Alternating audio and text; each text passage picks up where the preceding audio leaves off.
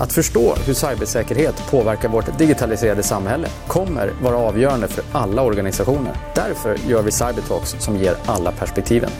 Jag heter Rolf Rosenvinge. Välkommen! Den här veckan gästas vi av Mikael Nyman, IT-säkerhetschef för Länsförsäkringar.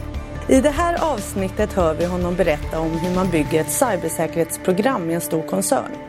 Dessutom får vi höra hur det är att springa 100 miles och varför uthållighet också är viktigt för att lyckas som IT-säkerhetschef. Hej allihopa! Idag är vi tillbaka med ett nytt avsnitt och eh, idag har vi Mikael Nyman med oss som är IT-säkerhetschef på eh, LFAB, Länsförsäkringar.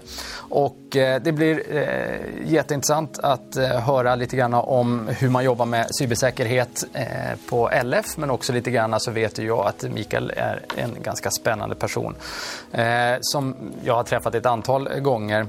Och välkommen till att börja med. Tack så mycket, jättekul att få vara här. Ja, det är roligt att eh, du hade lust att vara med. Eh, som sagt, vi har ju träffats ett antal gånger eh, och eh, tror att vi också delar en del eh, kring hur man gör säkerhet och hur man eh, genomför förändringsledning. Och det ska vi prata mer om under podden idag bland annat. därför det är ju en utmaning som gäller många IT-säkerhetsansvariga och CISOs idag i Sverige. Absolut. Så, men eh, kan inte du börja med att bara kort berätta om din roll idag och hur du kom in i den? För det är också en, en, en lite intressant historia. Mm. Mikael Nyman som sagt. Eh, IT-säkerhetschef på Länsförsäkringen AB. Länsförsäkringen är ett lite speciellt företag. Vi ägs ju av våra kunder. Vi har ungefär 4 miljoner kunder i Sverige eh, som då äger de 23 länsförsäkringsbolagen som tillsammans äger ett stort servicebolag som heter Länsförsäkringar AB. Vi hanterar väldigt mycket av IT, förvaltning, drift och utveckling men även IT-säkerhetsfrågor för hela gruppen. Eh, så det är övergripande mitt ansvar. Då. Och eh, I det ingår ju liksom både det operativa och det taktiska och det strategiska kopplat till IT-säkerhet. Då. Eh, jag har varit ganska många år på Länsförsäkringar. Jag är inne på mitt trettonde år faktiskt. Och sedan 2010 har jag haft eh, olika ledande roller inom IT kan man säga. Och eh, jag har bland annat då varit ansvarig för all systemutveckling och all förvaltning och, och eh, IT-utveckling under olika typer av organisationer. Då.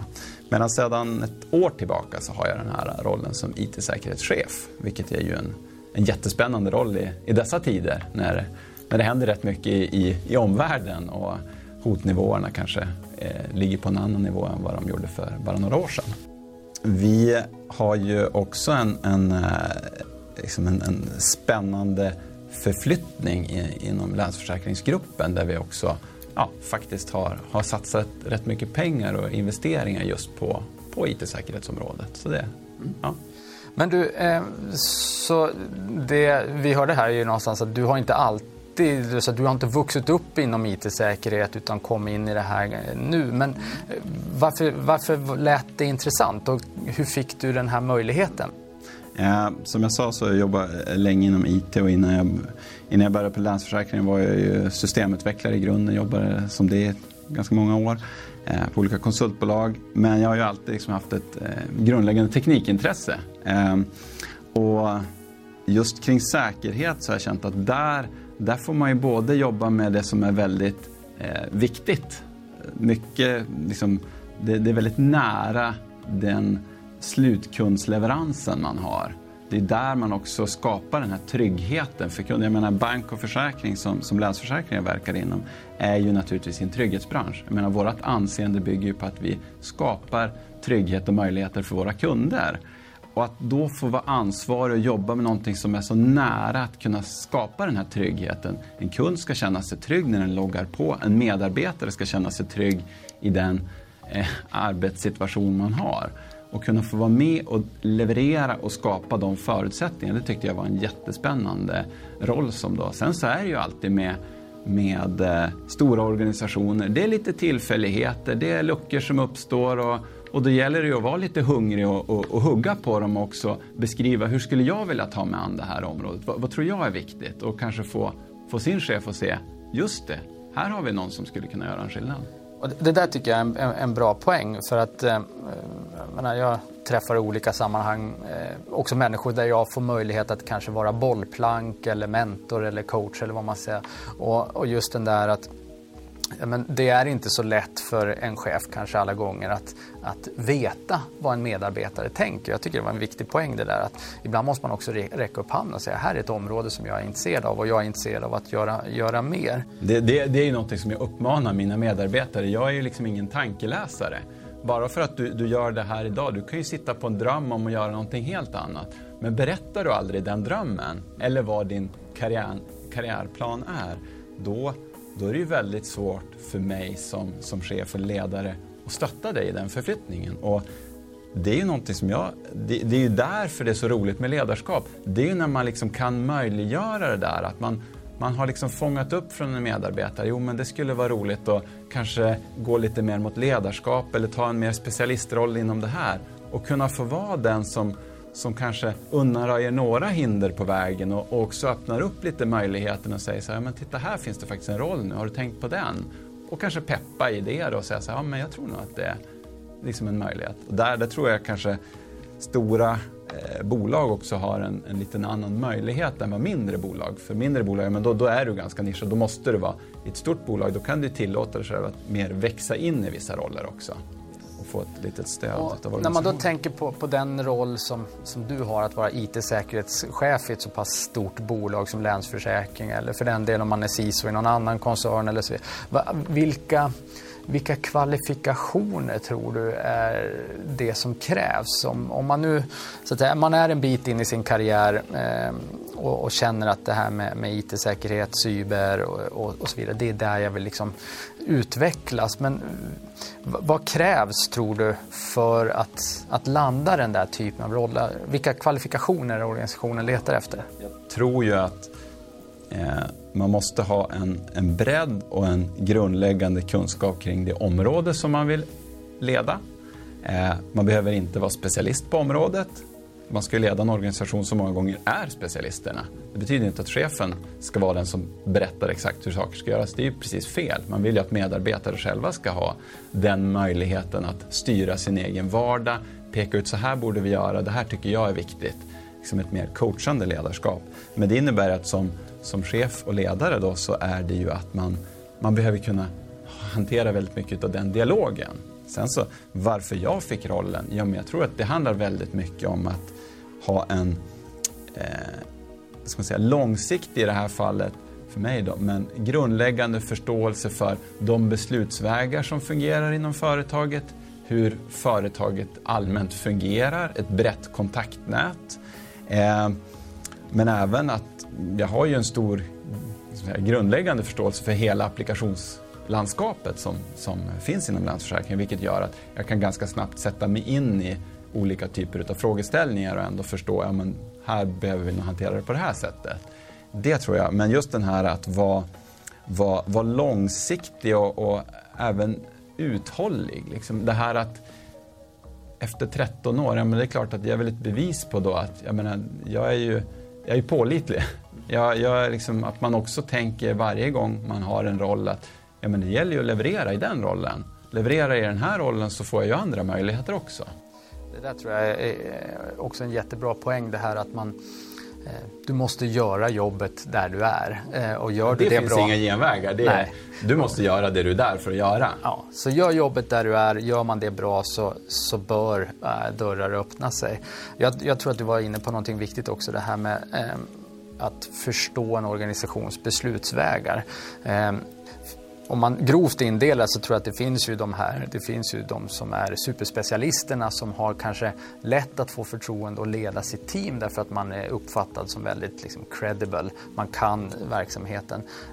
Den gruppen, om man nu kan göra den indelningen, tenderar ju kanske oftare då att ibland stöta på patrull liksom, i hur man sen exekverar på det st större programmet, hur man får förståelse och acceptans. Ja, för, för man hamnar ju i ett läge där man kan ju ha ett team som sitter med en världens bästa idéer på vad vi borde göra.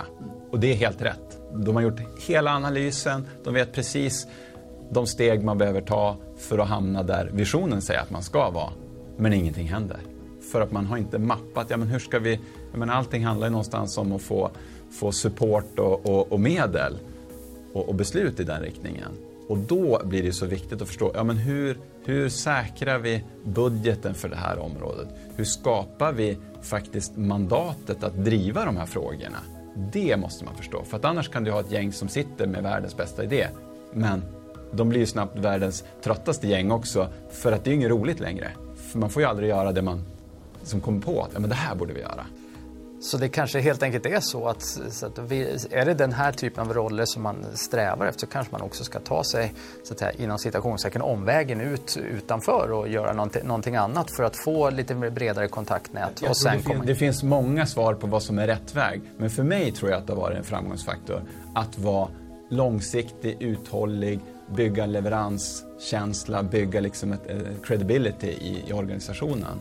Det tror jag var en framgångsfaktor. Just uthålligheten här ska vi komma tillbaks till eh, lite senare här därför det finns en del spännande saker och just när vi har, har dig här idag som vi ska prata vidare om sen. Men jag tänker också när vi eh, hur ser din vardag ut? Vad, vad innebär det att vara IT-säkerhetschef på ett sånt här pass stort bolag? Vad, hur, hur, spenderar du dagarna? Ja, det, det, är väl som, som många på, på stora bolag. Det är naturligtvis mycket möten, dialog med med många stakeholders, många styrgruppsmöten, den typen av möjlighet att faktiskt påverka på en taktisk nivå. Då. Sen så handlar det också om att ändå skapa förutsättningar för den strategiska. Men i vardagen så handlar det mycket om möten med, med individer, ledarskapet. Ledarskapet är ju, är ju fundamentet. Att ha den här nära dialogen med de medarbetare som jobbar inom området så att man också både är synlig och faktiskt kan kan fånga upp. Men det handlar lite grann om örat mot rälsen. Man måste ju veta hur strömningarna går just nu. Liksom hur, hur, mår, hur mår ens egen organisation? Och liksom upplevas som att man är tillgänglig. Tillgängligheten är ju naturligtvis en utmaning för, för alla i en ledande roll. För man har rätt många som, som rycker och sliter i en och, och alla tycker det vore skönt att få, få liksom en, ett okej okay från, från IT-säkerhetschefen. Så. Eh, men det handlar också om att delegera att eh, ja, för det är lite inne på hur... bygga, bygga andra, att möjliggöra för andra att bli starka. För det är jag lite nyfiken på hur du eh, gör för att jag tänker, och det är ju min egen erfarenhet från att vara CISO eh, också, att en del, eller det finns alltid en risk att man blir liksom konsumerad av andras agendor för att det är som du säger, det är många som är intresserade och vill bjuda in en på möten och för att man så att säga, för att få okej okay på det de vill göra. Hur, hur hittar du balansen där mellan att absolut vara tillgänglig och stödjande men ändå säkerställa att det finns tid att, så att säga, driva din och ditt teams agenda? Det, det handlar ju samtidigt om att försöka i sin egen organisation skapa en tydlighet i de roller och funktioner och ansvar som man har i organisationen. Så att när frågan kommer till mig, att inte börja skriva på det här svaret utan faktiskt ta omvägen till den i organisationen som har fått uppdraget kring den här frågan. För det är så lätt att man, man blir lite händelsestyrd och, och, och, och reagerar på någonting och man vill väl. Men helt plötsligt så har man kortsluter sin egen organisation. Så där handlar det för mig mycket om att faktiskt, nej, tryck, eller tryck blir fel ord, men, men skicka frågan vidare till den i organisationen som, som faktiskt är den som jag har gett uppdraget och mandatet kring det. Istället för att, även om jag skulle kunna svara på den, men för att skapa tydligheten där och hellre gå in och säga så här, men vill du ha ett bollplank i mig hur vi ska svara det här? Så är jag gärna där, men svaret behöver komma från dig. För det är du som har fått uppdraget att driva den här frågan. Och, och svaret också på den. Yes. Du, eh, som, som IT-säkerhetschef och i de tider vi lever så, eh, så gissar jag, du pratade om stakeholders tidigare, att, att eh, att även eh, så att säga, ledning och styrelse är intresserade för de här frågorna. Det är i alla fall min erfarenhet. Jag, så här, jag lägger ganska mycket av min tid på att hjälpa andra CISOs också. Att så här, liksom, formera budskapet och lite grann hur man interagerar med en styrelse. Vilka är dina erfarenheter och hur, hur, är de att möta? Vad får man för typ av frågor? Mm. Ja, nu, nu, som jag sa så Länsförsäkringen har ju, har ju flera styrelser beroende på liksom hur, hur, man tittar på det och många ledningsgrupper och ledningsroller naturligtvis. Så att där blir ett generellt svar men jag tror det handlar många gånger om att IT är ju för många ganska krånglig liksom, krånglig verksamhet. Det är mycket tekniska förkortningar och de här som, vi som jobbar med IT, vi tar saker väldigt för givet. att alla vet de här treställiga eller fyrställiga eller femställiga förkortningarna. Så vi pratar nästan liksom ett kodat budskap om vi inte blir väldigt observant på det. Så många gånger handlar det om att förenkla saker, liksom göra det intressant utifrån den målgrupp som man träffar. Sätta sig in i deras, tänka igenom, så okej okay, nu träffar jag den här ledningsgruppen. Vad, vad är det de ansvarar för? Vad, vad är viktigt för dem? Och då utifrån säkerhetsområdet, eller IT-säkerhetsområdet då fundera, ja men vänta, vad är det som skulle kunna vara den här intresseväckaren? Och, och jobba med det här området, det är klart att de hotbilder och risker som finns är ju många gånger någonting som gör att man ganska snabbt kan få sändningstid i det. Men det kan ju också vara att faktiskt beskriva, ja men hur, hur tror jag att vår verksamhet inom försäkring kan påverkas av ny teknik? Men peka på de möjligheterna, för de kanske de liksom har, har span på och känner sig, jo men det där tror vi på. Hur, hur liksom, smarta saker, hur, hur kommer det att påverka eh, vår försäkringsverksamhet, ja men det kanske öppnar upp för massa nya skadeförebyggande grejer om vi har sensorer på hus och tak och fukt och allt möjligt. Men att också då kunna belysa och säga så här, ja fast det kan ju också innebära lite risker. Och liksom lyfta in den så att man kopplar det till, till det som de ansvarar för men skjuter in sitt budskap i det och liksom startar där dialogen. Det, det där tror jag är viktigt att hitta den där kopplingen till, eh, till de man pratar till, i det här fallet styrelsen. Och styrelsen är ju självklart eh, i det här fallet ytterst intresserad av försäkringar och bankverksamhet i ert och, fall. Och även vilken risk sitter de på? Jag menar, de sitter ju med ett väldigt tydligt ansvar. Det kan ju vara liksom ett väldigt eh, legalt, eller många gånger väldigt legalt tungt ansvar som då innefattar att ja, men de behöver ha koll på de här sakerna. En av de saker som vi har diskuterat eh, förut är ju lite grann alltså, så hur får man, just som du är inne på där, det finns en massa i, i vår bransch, en massa förkortningar och fackterminologi som kan vara väldigt svårt att tillgodogöra sig. Och en diskussion som vi har haft mycket, du och jag, tidigare är ju det här kring alltså, så hur, hur får man över de här pedagogiska poängen, det man egentligen vill ha sagt. Och vi har ju pratat en hel del om att använda förmågor, alltså ha en föra en förmågediskussion. Har du, har ja, du gjort det... det och har du upplevt att det funkar? Funkar. Ja, absolut. Jag tycker liksom så här, det gäller att hitta... Det, det finns ju flera ramverk man kan hänga upp saker på naturligtvis. Men att prata mer förmågor. Om man pratar liksom, ja men våran, våran skyddsförmåga. Vår, våran förmåga att upptäcka intrång. Våran förmåga att, att hantera de här intrången. Eller våran förmåga att faktiskt återställa. Eller hur vi faktiskt identifierar eventuella hot och risker. Då. Eh, att, att prata utifrån det förmågeperspektivet blir mycket mer verkningsfullt istället för att prata om att jo, men jag tror vi behöver en ny antiviruslösning. Jaha, eh, varför, varför då? Ja, och då är det någon som sitter och känner så här, men det här borde jag nog kanske veta. Jag törs nog inte riktigt liksom, djup, djuploda i det här, någon fråga, utan mer prata om, jo men vi har ett antal förmågor, vi kan bestämma oss var vi vill ligga med de förmågorna. Ska vi vara världsbäst? Ska vi vara bäst i klassen? Ska vi vara tillräckligt bra? Eller ja, egentligen var, var vill vi sätta målet med dem? Det kan ju vara mycket mer verkningsfullt mot en ledning för då får man ju också, man kan prata om en, en förflyttning i det. Var, ja men då kanske vi säger så här, ja men den här förmågan, här behöver vi utveckla rätt mycket. Mm, varför då? Ja, för här har vi de här riskerna. Ja, hur gör ni det då? Ja, då har vi de här initiativen. Jaha, fast de kostar, de kostar någonting, både resurser och, och, och, tid. Ja, men då har man liksom mer en, en större förståelse. Varför gör vi det här då? Och så kan man då koppla på naturligtvis en slags hotbild, trender i omvärlden och säga så här, ja men det är det här vi ser.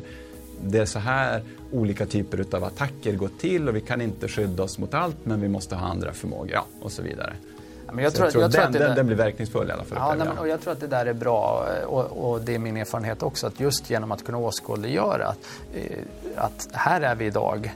Eh, vi har en önskan om att förflytta oss hit för att vi har en riskaptit och så vidare. Och det gör vi genom XYZ aktiviteter och det kostar eh, de här pengarna.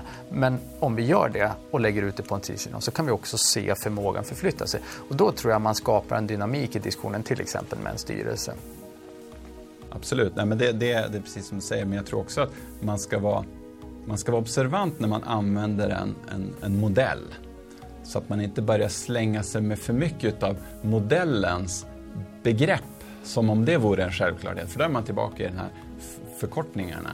Men även om man pratar förmågor så tror jag man måste relatera förmågorna till de interna förmågorna och exemplifiera så att man kan känna sig hemma.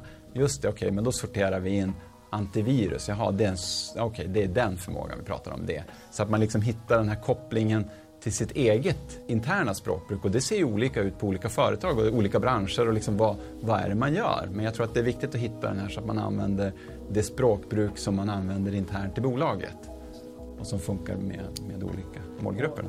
Så en, en sån återkommande fråga som jag stället, både till gästerna här men också diskutera ganska mycket när, när jag träffar folk i, i vår bransch. Det är ju lite grann så, så hur gör man säkerhet i en stor koncern? Och hur balanserar man mellan de här förmågorna? Och ske, är vi uppe i ett paradigmskifte eller inte? Och eh, hur fort går det? Och, eh, och så vidare. Va, vad är din bild lite grann? Hur, hur, hur tänker ni kring just balansering mellan olika typer av förmågor? Eh, jag, jag, tror ju att jag menar, det finns ju en, en ska man säga, generellt så förmågorna för att upptäcka och hantera blir ju allt viktigare. Man kan, det är ju liksom, det, det är ju, det är ju, det är ju väldigt, det, det, det, säger ju egentligen alla nu, liksom, skyddsförmågorna. Där, ja men du måste ha en tillräckligt bra skyddsförmåga naturligtvis. Du måste ha uppdaterade skydd och du måste ha en patchad miljö och ja, all, alla delar i det. Men det är ju inte, det, det är ju på något sätt hygiennivån. Du vill ju inte ha bilen som är olarmad när alla andra bilar är larmad. Nej, men att sen också tro att de täcker allt, nej det tror jag är fel. Utan jag tror att ja, men då måste man jobba med hur, hur bra är vi faktiskt på att upptäcka om någonting händer? Och när vi har upptäckt det, hur bra är vi då faktiskt på att kunna hantera det? Och få ihop de processerna och kompetenserna. För jag menar, man kan ju ha massa snitsig teknik, massa verktyg. Men med det där ouppackade verktyget eller det installerade verktyget där ingen sitter och monitorerar eller faktiskt följer upp det. Och när någonting händer, har vi processer hur vi jobbar med det här? Vem kontaktar vi? Hur, hur liksom får vi en snabbhet i den processen? Det är ju det som gör skillnad tror jag. Så att man inte stirrar sig blind på tekniken, för tekniken i sig är ju inte jag menar, vi är ju inte en teknikleverantör utan vi är ju vi är ett bank och försäkringsbolag. Jag menar, för oss är ju all den här tekniken och IT, jag menar, det, det är ju bara medel för att uppnå målen i, i form av ja, världens bästa kundmöte. Det, det, är ju en jättecentral del. Jag menar, det är inte tekniken för teknikens egen vinning som vi håller på med. Eller de här IT-säkerhetsverktygen och förmågorna inom det. Men jag tror att det blir viktigt att hitta förmågan att eh, upptäcka och hantera. Men även om någonting händer, hur, hur återställer vi det då? Liksom, är vi, har vi övat det? Vet vi vad vi ska göra?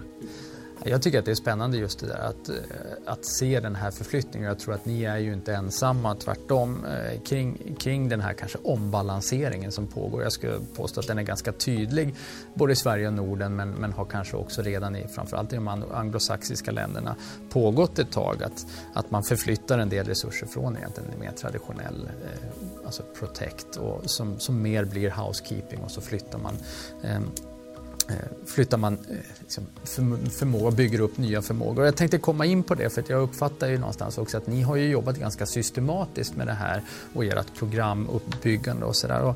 Det innehåller ju då naturligtvis när man ska göra saker annorlunda eller bygga upp eller ut saker i en stor organisation så blir det ett ganska stort mått av förändringsledning. Eh, så hur, hur lyckas man både få acceptans för att göra en sån här förflyttning och, och hur gör man det hur, hur, lyckas man med sin förändringsledning? Det, det, kan, det kan nog se olika ut på olika ställen. Så. Men, men för oss, så det jag, jag menar, sen, sen jag kom in, det jag jobbar med mycket är ju kommunikationen också.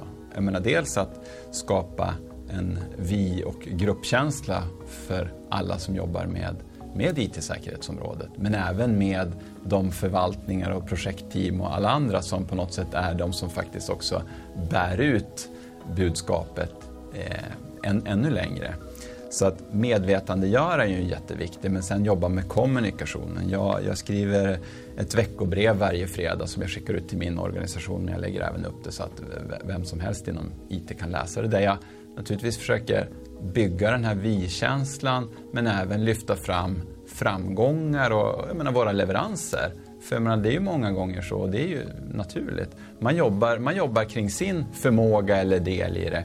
Och jag menar, vissa saker hör man, andra liksom är man medveten om. Men att liksom få ett litet sånt här äh, snapshot för veckan. Ja, men vad är det nu som är på gång? Ja, men nu befinner vi oss här. Ja, de här grejerna har vi, har vi landat den här veckan. Sen så är det liksom en styrning av ett sånt här stort program som vi hade. Det är ju, en, det är ju ett sätt att... Äh, där, där måste man ju säkra att man har rätt, rätt äh, personer med. Att det finns ett mandat naturligtvis. För jag menar, kan ju ha en förträfflig styrgrupp men har inte styrgruppen ett mandat i frågorna, ja då, då blir det ganska tandlöst. det men det är, ju, det är ju generellt. Jag menar, ska du ha en styrgrupp så måste det finnas ett mandat i de rollerna i styrgruppen att faktiskt fatta beslut. Och, och det tror jag är en framgång. Så tydligt mandat, kontinuerlig kommunikation, förklara eh, och beskriva hur, hur olika delar hänger och, samman. Och kunna översätta det här tekniskt krångliga då till någonting som blir nästan rätt men mer lättbegripligt. Att det tror jag är nyckeln. Det, det, det, vardagliga, det vardagliga språkbruket kring det här ganska tekniskt svåra som man håller på med. Det tror jag är en, en framgångsfaktor faktiskt. Och, och, här tänker jag då också att i alla fall min erfarenhet av förändringsledning det, det är också kanske ett, ett så kontinuerligt, ganska långsiktigt arbete. Det, det... Jobbar man med IT idag, eller har gjort det i många år, så det är ju det är ett kontinuerligt arbete. Det finns ju ingenting som har varit statiskt inom IT eller IT-säkerhet. Det, det rör sig ju hela tiden.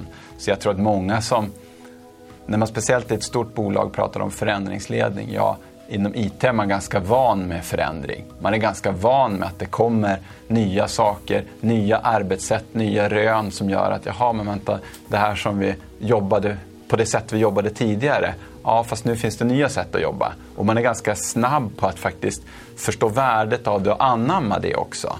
Eh, så att jag, jag tror att IT-branschen eller de som jobbar inom IT naturligtvis kan ha en större eh, benägenhet till, till förändring. Sen kan det ju, menar, det är på en individnivå så det gäller ju att kunna ta den dialogen med, med medarbetare också. Inte bara tro att det är en generell Lite, osökt så tänker jag att så kommer jag in på den här ständiga förändringstakten men ändå som pågår över lång tid. Att, även, alltså då, att uthållighet någonstans måste ju vara, vara viktigt. Mm. Och, eh, där har jag ju lite, lite sådär inside-info att just uthållighet kanske är en av dina eh, främsta ja, grenar. Ja, Stämmer om, det? Om, ja, om, om du tänker liksom på mitt, eh, mitt löparintresse så är väl det, är väl det en, en, en del. Där. Men jag håller på med sedan några år tillbaka på, på en hobbynivå på med eh, ultralöpning. Då.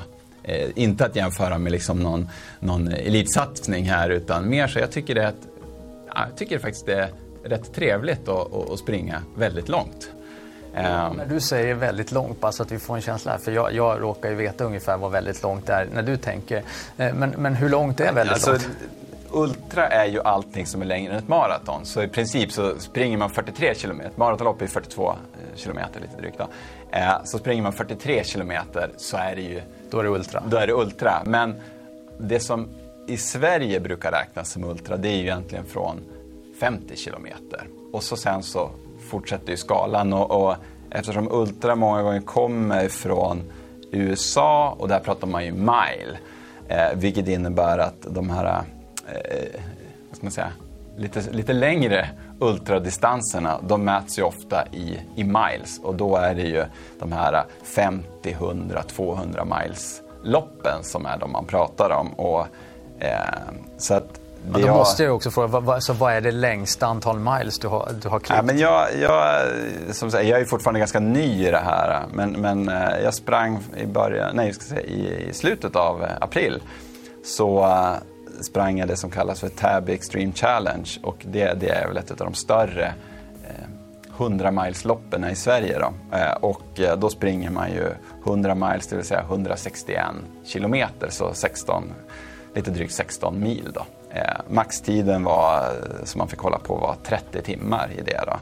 Eh, så att man startade klockan 10 på, på morgonen och hade då fram till fyra dagen efter på sig. Eh, det är ett varvlopp, vilket innebär att varje varv är 11,5 kilometer. Så att eh, där liksom den här uthålligheten, man måste också klara av att det är lite monotont i det här. Det är inte alltid liksom saft och bullar. Man får, man får bita ihop lite grann. Belön, belön. Belöningen finns längre fram. Ja. Den inre resan är, är, ju, är ju den roliga delen också. Det låter lite som att vara IT-säkerhetschef i en stor koncern. Ja, så kan man ju, så kan man ju se det. Nej, men det, det är liksom en...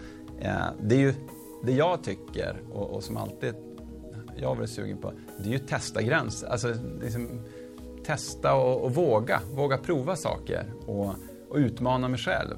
Och det har gällt liksom i, i jobbet också. Ja, men kan jag den här rollen? Nej, men jag kan ju söka den och, och, och jag har ju kvalifikationer som, som gör att jag mycket väl kan leverera på den här rollen. Men att faktiskt våga, och då är vi tillbaka till det vi pratade om i början, som medarbetare, att faktiskt berätta, men vad vill jag då?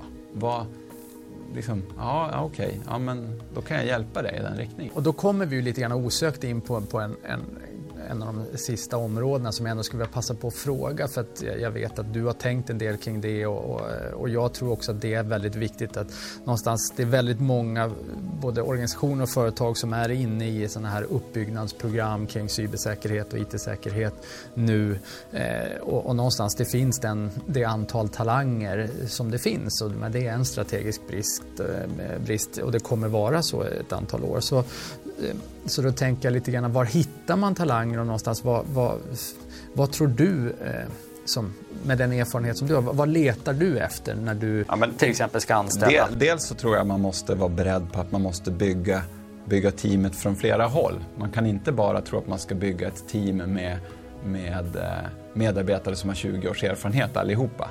Nej, man kanske får, får hitta ett antal sådana individer. Men också, hur kan man samtidigt bygga med de som är lite mer juniora då, eller liksom inte har lika många år. Så att man kan, kan liksom bygga ett, ett helt lag i det hela. Eh, men jag tror ju att många gånger den här nyfiken, alltså det är mycket på de personliga egenskaperna. Men om man säger så här, ja men det är klart att det finns massa baskrav utifrån någon slags teknikkompetens. Du måste ju ha någon form av bakgrund, någon form av utbildning, intresse på, på den delar som du ska jobba med. Det är ju, ser jag ju som självklarhet. Då. Men sen så blir det ju de personliga egenskaperna. Det måste finnas en, en nyfikenhet men också en vilja och förmåga att driva den här förflyttningen. Den här, alla vill vi ju ha den här engagerade medarbetaren som, som tar ett stort ansvar, som gillar förändring, som, som tycker om att driva saker. Eh, och, och hitta delar av de nycklarna i en, i en, medar, i en, ja, liksom i en rekryteringssituation. Det är för mig jätteviktigt. Så att man har, man har känslan, med den här personen, liksom så här, vi kan sätta in honom i den här rollen. Det finns, där kommer det att bli någonting bra. Den personen kanske inte är liksom nöjd om två år att sitta i den rollen. Nej, men då finns det ju andra eh, roller och du liksom blir ju värdeskapande ju mer du kan i en stor organisation. Ju fler roller du har provat på, desto, desto bredare kunskap har du också och desto mer värde kan du tillföra i, i de kommande rollerna också. Så det är ju en, det, det är liksom en viktig... Eh, men sen så att kunna på personlighetsnivån där också att vara en person som ändå känns lugn och trygg och kan skapa ett förtroende. Det är ju, det är ju viktigt för att faktiskt kunna men det är ju lite beroende på vilken roll man har. Men att kunna skapa förtroende, för det är ju så du också kan, kan möta, kommer igenom. möta och liksom faktiskt få det att hända på riktigt. Så att du, du uppfattas mer som ett stöd än, än, än ett hot. Ja, men det är sant. Jag, menar, jag, brukar, jag brukar referera till eh, när jag pratar med människor ibland att alltså, vad kommer man att mätas på som ansvarig för IT-säkerhet eller CISO eller för den delen medarbetare inom den här, eh, den här funktionen. Jag, jag, brukar lite grann kanske eh, provocera och utmana och säga att ja, men det man kommer mätas på egentligen det är time to yes, inte time to know. Eh, och, håller du med om det? Ja, absolut. Jag tror att man kan inte vara den som så nej, svarar nej det där går inte. Utan du måste hela tiden kunna svara ja, fast vad är vägen framåt? Vad är liksom den, den lösning som är okej? Okay? Vad, är liksom, vad, vad är jaet i det hela? Ja, du kanske inte kan göra precis det du vill göra, men vad är det liksom utifrån det verksamhetsbehov du har? Sätta sig in och förstå det för att också kunna peka på, okej, okay, jag hör vad du säger, att göra exakt sådär, nej, det kan vi inte göra, det är inte, det är inte säkert så. Men om du tweakar dina krav, skulle det här kunna vara en framkomlig väg då? Så att man också liksom upplevs mer lösningsorienterad i, i, i sin roll. Ja. Jag, tror att, jag tror att det är jätteviktigt. Bra. Du, en återkommande programpunkt som vi försöker ha här också att ge gästen möjlighet att eh, vara statsminister för en dag och ha en cybersäkerhetsagenda just den dagen. Eh, finns det något som du brinner särskilt för om, om du fick så att säga komma med, med råd till AB Sverige här? Hur, är det talangutveckling eller är det... Ja, vad, vad, vad, skulle, vad skulle du fokusera på en sån dag? Mm, jag tror... En, en, du var egentligen inne på den. Jag ser ju precis som många andra, men vi har ju vi har ju en utmaning i marknaden. Vi har ett större behov än det finns tillgängliga förmågor i form av resurser och individer. Eh, och, och, det där, jag menar, är man ett stort bolag som vi, ja, men vi kommer ändå liksom kunna attrahera många resurser. Men jag kan ju se, det måste finnas en stor utmaning för lite mindre bolag att faktiskt attrahera rätt kompetens. För att man kanske är lite för små för att vara superintressanta för de här som, som har lite mer erfarenhet. Då.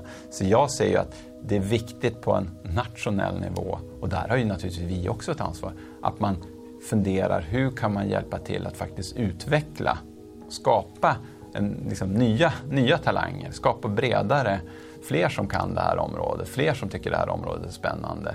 Men också då kunna prata om det så att man ser och skapar en, en jag tror man får inte idag vara, eh, man, får, man ska inte vara naiv. Man måste kunna, kunna se de, de hot och risker som finns eh, utifrån vad de är också. För de, de, finns ju på många, på många områden, men jag tror att det är tyvärr eh, lite för få som faktiskt förstår vad, vad liksom de här hot, cyberhoten eh, i grunden, att de är en realitet. Att det, det, fin, det, finns, det finns tillräckligt många incidenter att titta på för att säga att så här, jo, det här kan hända. Eh, och, och, ta bort den naiviteten och, och tänka att ja, men det där händer nog inte oss. Jag tror att det är två jättebra poänger, både talangutveckling och, och någonstans eh, skippa den här kanske eh, blåögdheten in, inför det vi faktiskt står inför. Eh, jag menar med talangutveckling, jag menar, vi jobbar ju med något som kallas för sommarakademiker. Det är ju ett sätt för Länsförsäkringen och det gäller ju många roller inom vårt företag. Där vi vänder oss till universitet och högskolor och faktiskt tar in ja, men de som är nästan färdiga med sin utbildning och låter dem jobba inom något verksamhetsområde eller roll hos oss under ett antal sommarmånader med visst stöd och stöttning i den för ett sätt att faktiskt komma in på arbetsmarknaden, liksom bygga, bygga lite, en, en, en rad i CVt i alla fall. Eh, och som, jag menar, som den samhällsaktör vi vill vara också, det är ju ett sätt att liksom stötta men även förhoppningsvis så är det ju en, en resurs som som dels känner att ja, men Länsförsäkringar det verkar vara ett spännande och, och, och schysst företag. Eller som känner att ja, men det här är ett spännande och schysst företag, här vill jag vara kund också. Ja, precis. Det, så det, där finns ju verkligen en win-win-win. Ni, ni, hjälper till att, att bygga talangen och talangerna får en relation med, med Länsförsäkringar. Stort tack för att du hade möjlighet och lust att vilja vara med. Trevligt som alltid att få prata med dig. Tack så mycket. Jättekul att få vara här. Och till eh, alla er lyssnare, until next time. Vi ses. Den här podden är en samproduktion mellan Cyber Insights och Tieto.